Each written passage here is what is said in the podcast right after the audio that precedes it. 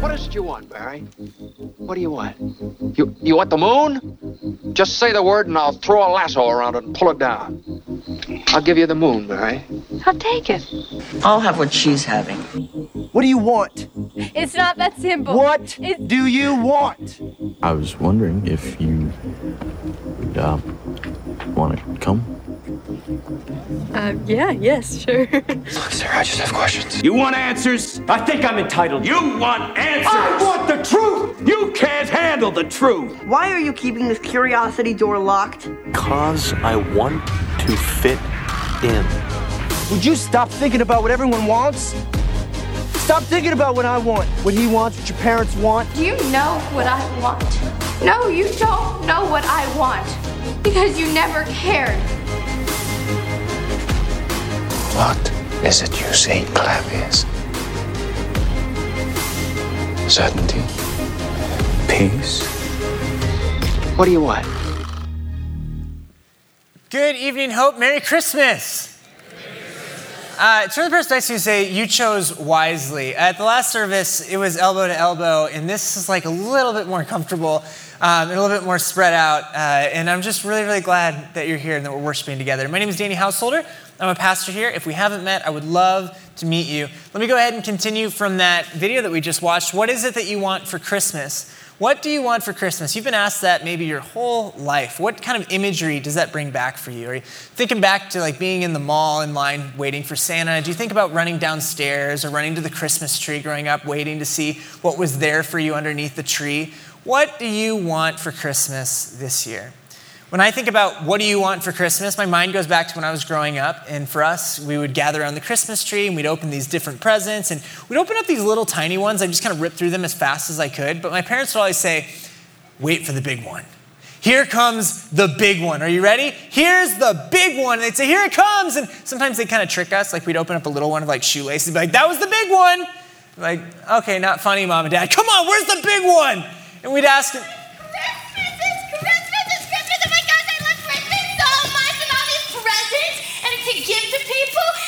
I love Christmas, and I sing about Christmas, and it's, did you know it's Christmas? uh, hey, uh, who, who are you? oh, I'm Carrie the Elf. Oh, Who are you? Carrie the Elf. I, I'm Danny. It's nice to meet you. I, It's Nice to meet you too. Are you doing something? You look like you're trying to get on the nice list with that suit and everything. well, you know, it, it happens every now and then. Appreciate that. You know, I actually have a gift for you. Really? Yeah, because I thought you just needed some. Oh, wow. I'm so glad. This is not in the script. Okay. Merry Christmas. Merry Christmas. All right, why not? I'll join the elf team. But I just have all of these gifts to give, and, and I'm just working so hard. Wow, well, what, what, what are you doing here, by the way? I- I'm giving out gifts. What, isn't that Santa's job? Well, didn't you hear yesterday that the Sky 35 closed? Sky, Sky, you mean I 35? No, I mean Sky 35. How else do you think Santa gets around? Oh, right, with the reindeer. That makes sense. Okay, Sky, they fly. and- oh, speaking of reindeer, Santa gave us all our own personal reindeer to get around on this year. Really? Yeah, look at him. Oh, well, He's he's kind of dark there, but that looks just like my dog. In fact, that oh, is my dog. This is so cute. we- And he really helps me get all these. I just, I love giving. Oh, that's fun. So, are you traveling alone this year? Oh no, elves don't travel alone. I came with my friend Pete the elf. Pete the Elf? Well, let's give a warm welcome to Pete the Elf. All right. Hey, I'm so excited you're here. Oh, no. Pete, it's Christmas. Pete, It's Christmas. He- Get your come on. He doesn't. He doesn't look quite as excited as you are about Christmas. Hey, hey, Pete the Elf. Hey, You don't seem very happy. yeah, I'm not. I'm kind of bummed out.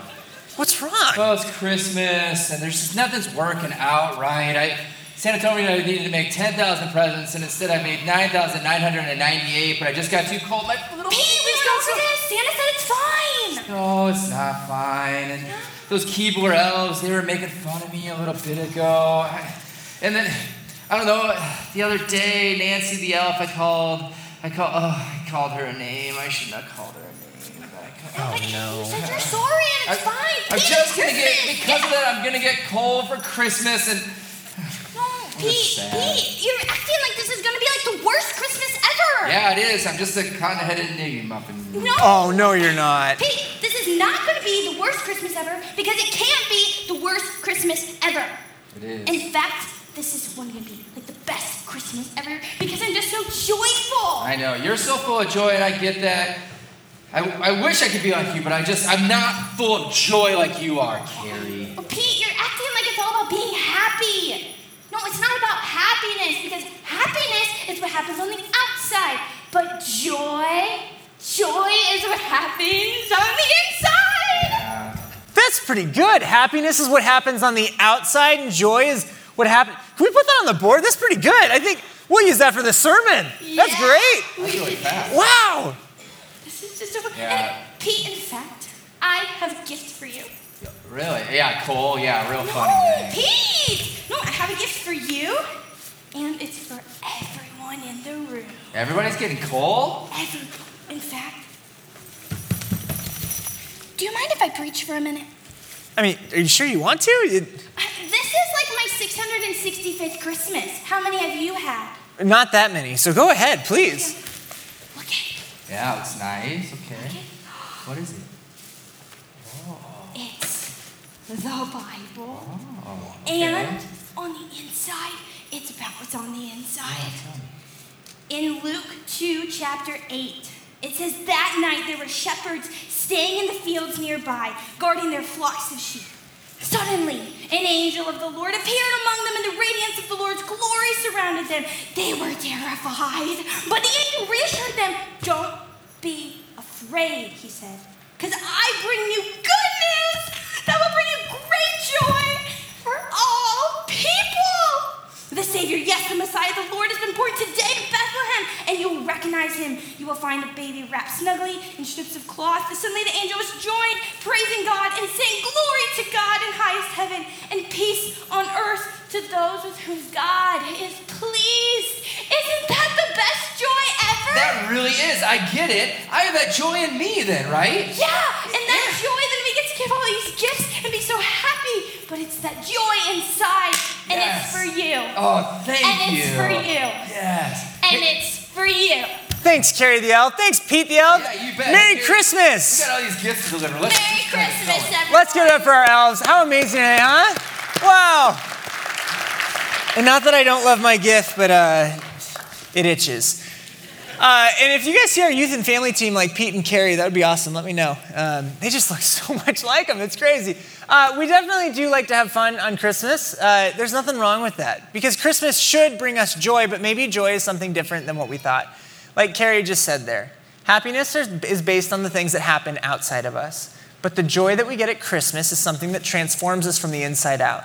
And because it transforms us from the inside out, it's something that cannot be taken away from you. It cannot be taken from you. And that is the best Christmas gift any of us could get, regardless of what is underneath your tree, whether that is a real tree or a metaphorical tree. You have a gift that has been given to you that cannot be taken away. It's the same gift that the angel told the shepherds about long ago. You will recognize this baby by this sign. You will find a baby wrapped snugly in strips of cloth lying in a manger. Now, I'm not saying that Luke was actually trying to say that Jesus was wrapped up like a Christmas gift, but it is kind of convenient, isn't it? Here's Jesus, wrapped up, presented to you. God saying, Here I am. I love you so much, I would let you hold me. I would get close. I would get vulnerable. I would get near. But he'd even get more than near. See, there's a word that they call Jesus, and it's Emmanuel. Would you go ahead and say Emmanuel? And Emmanuel literally means God with us. Maybe you've heard that before. But it's important for us to remember that it's not saying God is near us. It is not saying that God stands next to us. It's saying God is with us. God is with you. God's not just conveniently, accidentally located ge- geographically close to you. He's actually on your team. He's cheering for you. He wants what's best for you. He's advocating for you. He loves you. God is with you. So when we think about that and we ask this question, what is it? What do you want for Christmas? And I'm not just talking about what's on your wish list for what would show up underneath the tree. I'm talking about what is it that your soul is looking for? It's looking for something deeper than what can be found on a tree. It's looking for something that can only be filled in the depths of your heart, the depths of your soul. Jesus used to ask this question when Jesus, this baby who showed up in a manger, grew up. He's walking around, he's gathering disciples in John chapter 1, and he notices some people following him. And he says, What do you want? Now, that almost sounds insensitive. What do you want? I don't think that Jesus was wording it like that. And especially because of the word that Jesus used for what do you want? He said a word and it sounds like this zeteo. Would you say zeteo? And zeteo, it means what are you looking for, but deep down, what it really means is the deepest desires of your soul. The thing that your heart truly hungers for. Something that can only be satisfied on the inside. What is it that is going to make or break this life for you? Now, their response to Jesus is pretty interesting too. They say, Rabbi, they call him Rabbi. I think that that's interesting. It's the word for teacher. Today in Jewish synagogues, they will still call their leaders Rabbi. They're saying, You're the teacher, you're the one who knows the answers, so where are you staying? Could we go with you, wherever that is? Could we get near to you? Could we get by you? Now, Jesus is the one who says, At Christmas, the, I'm the one who comes close to you. Now, Jesus doesn't just explain to them a bunch of different answers. Well, here's how you're going to get close to me. Instead, he says, You'll have to see it. Literally, he says it like this Come and see. Come and see. Have you ever seen something that was so beautiful you wouldn't believe it unless you were there to see it with your own eyes? Have you ever had an experience, have you ever had a journey that's just so amazing and breathtaking that you wouldn't have thought it was possible unless you were there? Words could not explain it. This is a picture that I took of my wife three years ago this month. It was three years ago this month that I proposed to Abby. Um, we were just outside of Las Vegas. You can see the Las Vegas Strip, like in the very, very top of like the horizon line there. Um, so yeah, your pastor went to Las Vegas to get engaged. That's another sermon for another day, and we'll talk about that another time but it was kind of like the process of life, right? Like we're hiking this mountain to try to get to this glorious spot that would be worthy of a proposal. And like you said, it's kind of like life. Life and Christmas, it's kind of like this big buildup. We're just trying to get there. And then it's going to be the gift. Then it's going to be the thing that makes or breaks my year, makes or breaks my, my, my month, makes or breaks my week, my day, or maybe even something as big as my life. It's going to make or break everything. It's this buildup. And then at every mountain, you get to the top and, and you have to come down. And sometimes that's what Christmas feels like. Well, even on this, this is this great, incredible buildup to what I think is going to be the most amazing moment of my life. And as I'm trying to find a spot that would look nice for a proposal, Abby and I are walking, and she just decides to sit down on a rock. I mean, like three minutes before I was about to say, Will you marry me? Please. She just sits down on a rock. And I'm kind of freaking out on the inside. I was already nervous. I was already sweating, even though it was cold. I've got this ring in my pocket. I'm praying that I don't drop it in some crack through the rocks. I'm really scared. I'm like, really calm, like, Abby, uh, what do you say we keep moving, sugar? She's like, you don't call me that. I'm like, I know, sorry, can we just keep moving? She's like, no, I want to stay here. I'm like, there are going to be more sights to see. She's like, I like this one. And at this point, I'm really starting to freak out. I'm like, we've got to go. We've got to keep moving. I'm going to panic. Not to mention, we had a flight that we had to catch back, like really quick. I know I was so romantic the way that I planned it all out, not rushed. And I said to her, Abby, we really got to move. I mean, I'm really pushing it. We're like fighting three minutes before we got engaged. And she said to me a line that made me stop in my tracks. It was one of those things where when you hear it, you think it must have just been in a movie. Because it's one of those moments where time just stops and my heart realized I was getting something that I always needed, that I always wanted, that I'd always longed for. And she just said, Danny, if you don't slow down, you're going to miss it. And I was like, I think I heard that in Ferris Bueller, but you're right. She was right. Can you slow down? Can you stop? I mean, even if you're not at the climax of the world right now, even if you haven't reached the mountaintop, can you just stop and take this sight in? Because if you're not looking, you're not going to see it. If you're not soaking it in, you're going to miss it. You're not going to be able to just reflect on this later and try to put words on it. Really soak this in. There are some things that are too beautiful. And I'm telling you, the last three years with Abby, it's been something I would only believe if I saw. We had to be together through it. There are things that are happening on the outside. They're high, they're low, they're good, they're bad, whatever it may be. But then there's something that's so beautiful about what's happening on the inside for our marriage. And it's something that I couldn't describe to you with words. And if you've got a close relationship in your life, if you've got a spouse, or if you've got a close parent, if you've got a close friend, a close sibling, someone who really gets you, you know there's no way to actually describe that. You just have to get to know them. You just have to do life with them. You just have to walk with them. You just have to be with them, not just conveniently located next to them. You'd have to be with them, see life with them, do life with them. Come and see, Jesus says, I don't want you to just know about me, I want you to really know me.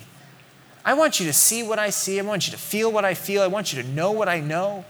I want you to be with me. Jesus was saying this to people as he's walking, gathering disciples, and I get it. He's just saying it kind of if you read it in between the lines, but how else can you explain it? You just have to come and see. Now, why am I talking about Jesus' life as an adult when he's gathering disciples? When here we're celebrating Christmas, right? Like Jesus showed up as a single cell, then eventually developed into a baby. There he is, laying in the manger. That's what Christmas is. But Christmas is the moment we meet Jesus. It's the moment that God becomes revealed to us. Has God been revealed to you? Have you met Jesus? And maybe for some of you, you just grew into this. You don't know a day in your life when you didn't know Jesus. Maybe for some of you, it was more dramatic. It was like a microwave zapping kind of moment. You just got there one day. But for all of us, we have this opportunity to meet Jesus. And for these disciples who were following Jesus, that was their Christmas. That was their moment. God in the flesh was revealed to them. Like they had waited into their adult lives to finally see God in the flesh, to know Him. Like, how much privilege do we have these days when we say, oh, yeah, God, of course, He came into the world, He showed up as Jesus. These are people, they didn't know what was going to happen. And for them, Christmas was Jesus is there walking, telling me, come and see, follow me. Come and see. Now, I know a lot of times when people tell you to come and see, sometimes they let you down. Maybe you'll open up Christmas presents this year and you're like, okay, that's a little bit of a letdown. Like, not gonna lie, with my parents growing up, the big ones were always really great. But then I'd open some other presents where I'm like, well, that's not awesome. I'll probably return it. My brother is a horrible gift giver. Like, it's not because he's not capable of giving good gifts, he just thinks that it's funnier and better to give gifts that will make me laugh. He takes way more joy in that than gifts that I would actually enjoy. So, for example, he sent me a gift this year. He and his wife can't come to Iowa because they're expecting another baby in a month, which is really exciting. So, John just sent me two turtle dove Christmas ornaments. And you might say, oh, that's really beautiful. They're doves of friendship. No, it's not beautiful. It's just dumb. It's just it's not cool. I'm going to return this and get my $7.99 back. He left the price tag on. How tacky, right? John's kind of always been like that, where he doesn't necessarily put a whole lot of thought into the gift, but there's something that goes to it. I remember I was putting a ton of thought into the gift when I was a senior in high school. I was working at Scheels, and I had this huge discount when I was working there. I'm like, oh, I'm gonna like really put a lot into my Christmas gifts. I'm gonna blow everyone away. My parents would be there, my grandparents would be there, my siblings. So I'm like really putting a lot of thought into my presents, and I'm handing them to people. Like I got my grandma a blanket, I got my dad a jacket, I got my mom a pair of shoes. Like, no, don't get me wrong, I had a job, but I was spending way more money than I actually had, even though I had a discount there. A really big problem. But as I'm handing them around, like nobody's really responding like I thought that they were going to respond. Meanwhile, my brother stands up and he hands everybody a card. And as everybody's opening their card that he pan made by himself with like notebook paper, they open it up. We all, we all realize, oh, we got the same thing. It said, from John, a hug. I'm like, are you, are you kidding me? I got you a pair of Jordans. I can't afford that. And you got me a hug? And then my grandma stands up. She goes, John, you're my favorite grandchild. I wish I was kidding. John, you're my favorite grandchild. And she hugs him. My brother, my, my mom, and my, or my sister, my mom, and my dad, they embrace him. And I'm just the grumpy teenage kid sitting on the couch. Like, you've got to be kidding me. I am indebted to like reindeer Christmas sweater quilters that I bought $100 quilts off or sweaters off, whatever it might be. You got me a hug? I'm saying that I'm missing out, right? Like I'm missing out on like a gift that wouldn't fade away. Like it was love, it was relationship. I don't think that John at that age was actually putting that thought into it. But I was giving my family gifts that would be taken away. He was giving a gift, metaphorically, that could not be taken away. Relationship. Love. When Jesus walks in your life, whether it's when you're an adult, whether it's when you're a baby, when you meet him, you start to go with him, when you see life with Him, when you see that He is with you, you will see that you're not going to get all the material things that you thought maybe would happen for someone who's following God. But you will get the thing that nobody can take away from you real joy, real peace, real love. This really happens. because Christmas really happened. Every year I'll read something about how, you know, Christmas is just metaphorical, it's this beautiful symbolic thing. No, it, it really happened. The Bible doesn't let us get away with just saying, like, oh, it's metaphorical, it's symbolic. In fact, the context of the story of Christmas tells us otherwise. In Luke chapter 2, it tells us this. At that, uh, at that time, the Roman Emperor Augustus decreed that a census should be taken throughout the Roman Empire. What is Luke saying? Luke's saying, hey, do you remember that year where there was that crazy emperor, Caesar Augustus? And he told millions of people, I want to count how many people follow me and worship me as their emperor. So I'm going to have millions of people migrate back to their family's hometown. And do you remember that year? That year was crazy. Luke's saying that's the year when all this really happened. It would be like t- saying to someone, Do you remember 2020? And be like, Yes. And you'd shake a little bit and quiver, and your eye would start to twitch. Yes, we remember. Luke is saying, It happened. He's not saying once upon a time. He's not saying in a galaxy far, far away. He was saying, You remember what happened? You remember the chaos? You remember the context in which God showed up into the world? God's people, the Jewish people, the Hebrews, the Israelites, they were being taxed completely unfairly by the Roman Empire, by the Roman Empire. A long time ago, God's people had been oppressed. They had been uh, destroyed by the Assyrians, and now there's a new group, a new set of troubles. And isn't that just like life? Maybe one trouble's gone, but then here's another trouble here. What is it? This is the context in which these prophecies are being fulfilled. It's an unexpected time with an unexpected God showing up in an unexpected way. But the prophet said, For, us, for to us a child is born, to us a son is given, and the government will be on his shoulders, and he will be called Wonderful Counselor, Mighty God, Everlasting Father, and Prince of Peace. That, that time when it was crazy, when the world was nuts, that's when Jesus showed up. These things really did happen. This is a real gift that can show up in your real life. You don't have to miss out on this, it's for you. So, what is this gift of Christmas? What goes into it? When you unwrap the gift of Jesus, what is it that you're finding? I think that tonight I want to talk about three things. The first one is the gift of Christmas means that fear can be healed. I'm not saying that fear goes away, but fear can be healed. I'm not saying that scary things won't exist anymore, but I'm saying that fear can be healed with courage. I think a lot of us are dealing with fear these days, and it's not necessarily our fault. Most fear, I would say, is not our fault. Most fear happens because you were taught that. Most fear happens because there's something that's happening in your brain that's not allowing you to see the world for the way that it really is. There was a uh, study that came out very recently that said 67% of people, two out of every three people, are dealing with chronic fear. Some point, every single day, there's something that just makes them stop. I can't take this. And those numbers are higher than ever. We've got more conveniences than ever. We've got more technology than ever. Life should be easier than ever. And yet we're more scared than ever. We're struggling. We're hurting. Now, for me, as a person who does deal with anxiety and who hurts on those things and has a hard time with it, I'll tell you this Misery loves company, so I'm really glad I'm not alone. Two out of three of you feel just like me. But if you're like me, you can know this the gift of Christmas is not held back from you because you have a God who shows up into this world and says, You don't have to be afraid. Do you notice that? Every single time that the angels talk to people, they always have to say it like this Hey, don't be afraid. This is what the angels said to the shepherds Don't be afraid. When we think of angels, sometimes we think about these cuddly, soft little creatures that we see in the storybooks. But then why is it that every time the angels show up, they're like, whoa, hey, I'm not trying to kill you. Don't be afraid. What is it?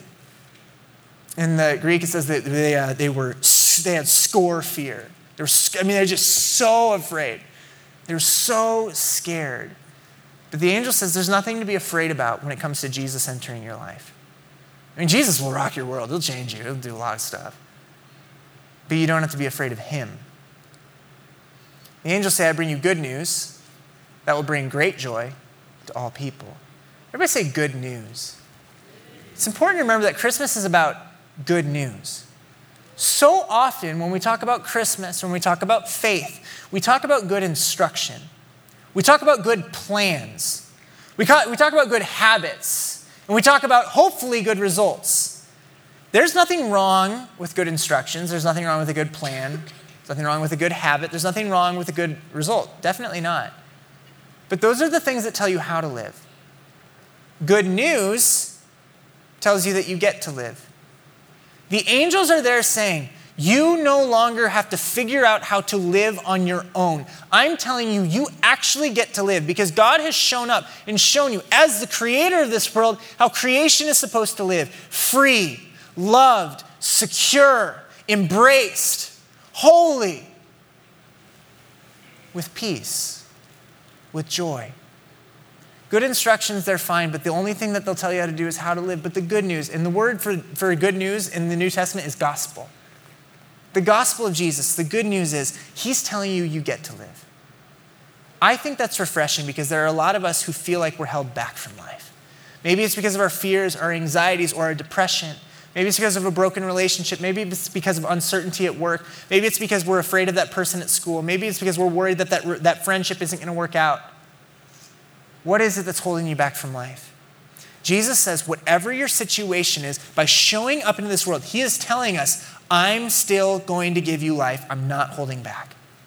This is good news telling you that you get to live. Because Christmas can heal our fear. Now, Christmas, it is also for you. Pete, in that skit at the beginning there, he was like, nah, Christmas, it's for the happy elves like Carrie. Maybe you're saying Christmas is for people who are on the nice list and I'm on the naughty list. Don't you know that Christmas is not about a nice list or a naughty list? Instead, in Luke chapter 10, Jesus says, I don't want you to be excited about your performance. Instead, I want you to be excited and take joy in the fact that your name is in the list in heaven. Your name is written in the book of life. You belong in eternity. You belong with me. It's actually for you. If we go back to that proclamation from the angel, it says, Don't be afraid. I'll bring you good news that will bring great joy to all people. Everybody say, All people. All people. Did you know that that's you? If you're a person, that's you. And the Bible also says that all of creation longs to sing God's praise. So when I go home and I see my dog Denver and he's crazy, I'm like, you know what? You're just singing God's praise, buddy. We need to sing God's praise too. It is for all people. One of the really controversial things about the early Christian church is how they were so inclusive and how they invited everybody. Because you had two groups of people. On one side, you had the Greeks and the Romans, and they were like these Gnostics. They knew everything. It was all about knowledge and gathering wisdom philosophical understandings of things. And on the other side, you had these religious people who were very well behaved. They were perfect, they were stoic, they didn't make mistakes. Very, very religious, very, very good. And then here comes the church, and in Galatians it tells us this there is no longer Jew or Gentile, slave or free, male and female. You are one in Christ Jesus. You're all very, very different people, but you all belong. And this was totally countercultural. I think one of the most beautiful symbols in the entire world, you can actually go to Bethlehem today and see it. I've never been to Bethlehem. My parents have been there, though. And if you walk into the church, where apparently the location is where Jesus was laid to rest in his manger as a baby, we don't know that for sure if that's exactly where he was, but we do know it's in the neighborhood. And traditionally speaking, this is the place where they say Jesus was born. Now, it's not this space that you're seeing right there on the, on the camera or on the, on the screen. You actually have to kneel down and walk through this tiny little doorway. It's like three and a half feet tall, my parents said. Now that's funny to me because my dad is six foot five, and I'm just imagining him with his broad shoulders squeezing through that tiny little door. But it's making a point. Those who walk with Jesus have humbled themselves. They realize it's not about my knowledge, it's not about my behavior, it's not about my performance. Don't you know that if your performance can't save you, your performance also cannot condemn you? You belong with Jesus. You get to humble yourself. You get to be like a child. You get to walk through the smallest of doorways to show up and be welcomed in the presence of God. It's not about being tall, it's not about being tall, high, and mighty. It's not about being at the mountaintop experiences of life. It's not about sitting on your throne over everybody else. It's about taking the position that Jesus took. And what position did Jesus take? Jesus isn't telling us to crawl on our knees just because he likes to see it. Jesus is saying, This is where I live. In Philippians chapter 2, we read this Though he was God, meaning Jesus, he did not think of equality with God as something to cling to. Instead, he gave up his divine privileges. He took the humble position of a slave, and he was born as a human being.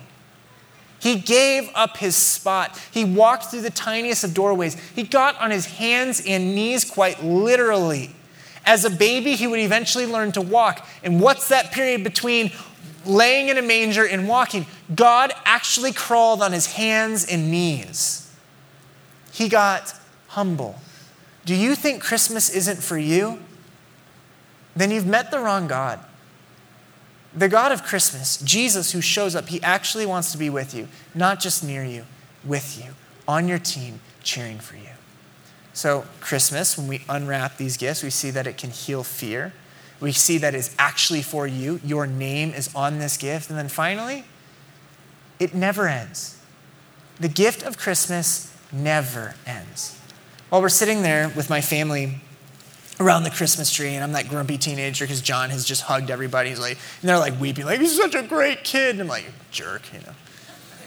As John is finishing his rounds around the family, he looks at me, he goes, Still room for one more, brother. And John is a lot taller than me, he's bigger than me, and so I'm like, you know, I'm like walk over he smashes my face in his chest. Oh, it's so good to love family. Something along those lines. He said something funny. There's always room for one more, and it's never going away. Like the opportunity is not wasted, it's not missed. Maybe you think that you had your opportunity with God. Nope, this gift never ends. It's always here. It never goes away. Let's take a look at that prophecy that was talked about. This is what the Messiah would be like. Again, at the very end, it says, He will be called all these things, and among these things, He will be called Prince of Peace. Now, if you look around this world today, you will say, That's interesting. Jesus said that He would be the Prince of Peace. He's looking around the world, and the government's going to rest on His shoulders. He'd be wonderful counselor, mighty God, everlasting Father. And I look around this world, and I don't, I don't see a lot of peace. Now, keep in mind, Jesus also said that before me and after me, there are wars. As long as this world is the way that it is, and until I completely fulfill my promise to you, and He does fulfill every promise, there will be chaos. There will be craziness in this world. But I'm still the Prince of Peace. My peace is not determined by the things that are happening around you. In the same way that joy is something that happens from the inside out, Jesus gives us a peace that never runs out, and it's something that people can't touch. It's in your heart, it's in your soul. They can't take it from you. See, that word for peace, it's very interesting. Oftentimes, when we think about peace, we think about the absence of those wars, the absence of that chaos. But the word in the Hebrew that was prophesied about this Prince of Peace is shalom. Everybody say shalom. And it means peace and also means completeness, meaning that peace actually has nothing to do with what you're missing. Peace has nothing to do with something being gone. Peace isn't the, absent, the absence of your troubles, peace is the presence of God. Whatever it is that you're struggling with, whatever it is that's holding you back, whatever it is that feels like it's taking the peace away from you, God says, I'm still going to complete you. Whatever it is that you're dealing with, I am not going to hold back the fullness, the foreverness, the eternity of my peace for you. Nobody can take it away. It was good news for people a very long time ago. It's very good news for people like you today. It's been very good news for people in between. In the 1800s, there was an author, a poet, and his name was Henry Wadsworth Longfellow. One of my favorite names ever. Henry Wadsworth Longfellow. There's a picture of him there. He looks grumpy, but I think he was a very kind man. Henry Wadsworth Longfellow is known as the uh, um, greatest American poet of all time. At the very least, critics say that uh, his poetry, among all American poets, has been read more than any author um, in all of American literature. So, whether you know his name, you, have likely read his stuff. Uh, in Christian circles, the most famous poem he ever wrote was I Heard the Bells on Christmas Day. And you hear that, and you hear, I heard the bells on Christmas Day. They're familiar songs they play. Peace on earth, goodwill to men. You're like, oh, there's a guy that just has it together. Life seems like it's really good for him. But if you take a look at his life story, you would see that it was not always good for him. On the surface, it did not seem like peace. Longfellow, early in life, early in adulthood, he was married to a woman named Mary. He loved her. Their entire life was before them. They were pregnant, they were going to have a baby. And on the day that their son was supposed to be born, the baby and his wife, Mary, passed away. He kept on persisting. He remembered his favorite psalm, Psalm chapter 121. I look up to the mountains. Does my help come from there? My help comes from the Lord. It's not about the mountaintop. It's not about the buildup, it's about where God is, and that God is with me. My help comes from God, so he keeps on moving forward. He finds a new love of his life. Her name is Fanny. They have six children together. Their first child is named Charles. He loved this son so much. Tragically, when life seemed like it was going okay, when it felt like the troubles had passed away, a new massive trouble, tragedy showed up for him. In 1861, three days before their anniversary, Henry Longfellow's wife died tragically in a fire. Desperately, he tried to save his wife. He covered her with his own body. And though she died, he survived, but he was left critically wounded. He was so wounded that he couldn't attend the funeral for his wife. Instead, he sat in a hospital room being cared for, nurturing his wounds, angry, upset. How could this happen? Meanwhile, at the exact same time, the Civil War is breaking out in September of that year. Henry Wadsworth Longfellow, one of the reasons why he was so famous was his courage to speak out against slavery. And there's chaos. Now there are people who are saying, no, slavery, we ought to do this. They're fighting back. They're doing everything they can to hold on to it. He's seeing the chaos external, outside. He's seeing the chaos in his own home. And on Christmas of 1861, he heard a familiar noise. He sat in his office and he heard the Christmas bells. A little like that. And as he's seeing the chaos in his life, he's kind of frustrated with how that juxtaposes with the absolute peace that God claims to give us. Oh, Christmas? What is that? He says, All these holidays are inexpressibly sad. I find no reason to unwrap them. Instead, we ought to just leave them and send them away, he wrote in his journal. Christmas Day, 1861. Christmas Day, 1862, he's still bitter and he's still angry. He's so upset, but it's about to get worse. He's so frustrated about this war that was happening between the Union and the Confederacy. And after reading his father's work, his son Charles decided, I need to join. His father desperately didn't want him to do it, but Longfellow's son Charles, he ends up joining the Union and he fights against the Confederates. And Longfellow finds out on December 1st of 1862 that his son has been terribly hurt in battle. He's been shot, it went through his shoulder, and it came out from his back. Um, he was within an inch of being paralyzed, but it definitely was not certain that he would survive. So here comes Christmas Day again. It just keeps on coming, right? It just keeps on happening. Year in, year out. Here comes the reminders once again peace on earth, goodwill to men. Where's the peace in my life? Christmas Day, 1862, he's sitting in his office at the place where he would always write and he heard it again the church bells. Pulls out his journal, and this time he's really just going to let his thoughts into the air. Really show his frustration. He talked about how there was a child who told him Merry Christmas. And he says, There is no Merry in Christmas for me. And if there's peace, God hasn't given it to me. Don't you see what I'm missing? Don't you see the chaos? Christmas kept persisting. 1863, Christmas Day shows up. Legend has it that he was sitting in his office again with his journal out. Because this great writer wrote in his journal every single day. And as he's about to write, legend says that he heard the bells again. And he had nothing to say. The greatest American poet that we've ever had left his journal empty on Christmas Day. And I don't think it's any accident that it was Christmas Day. Do you know what's happening inside of me? Do you know my anger? Do you know my chaos? Do you know my frustration? Do you know how horrible my life has gone? Silence for him. Christmas continues to persist like the church bells, it continues to persist. Christmas 1864 shows up, and again, he's sitting in his office, and as the rest of his children are going to church, and the entire town in Cambridge, Massachusetts is going to their churches to worship God and talk about joy to the world and peace on earth, Henry Longfellow stays home.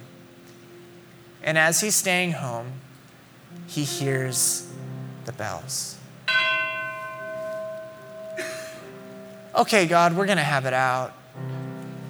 Henry Longfellow opens up his journal and he wrote the start of what we know today as I heard the bells on Christmas Day. And you hear that, I heard the bells on Christmas Day. So, like, that must be a jolly, happy tune, right? Peace on earth, goodwill to men is what we think of when we hear that song. But have you ever read the lyrics? He opens and he says, I hear the bells on Christmas Day. Their old familiar carols play. And mild and sweet, their songs repeat of peace on earth, goodwill to men. Do you kind of sense the sarcasm in his voice there, in his writing? If you haven't yet, you will. And in despair, I bowed my head. There is no peace on earth, I said. For hate is strong and mocks the song of peace on earth, goodwill to men.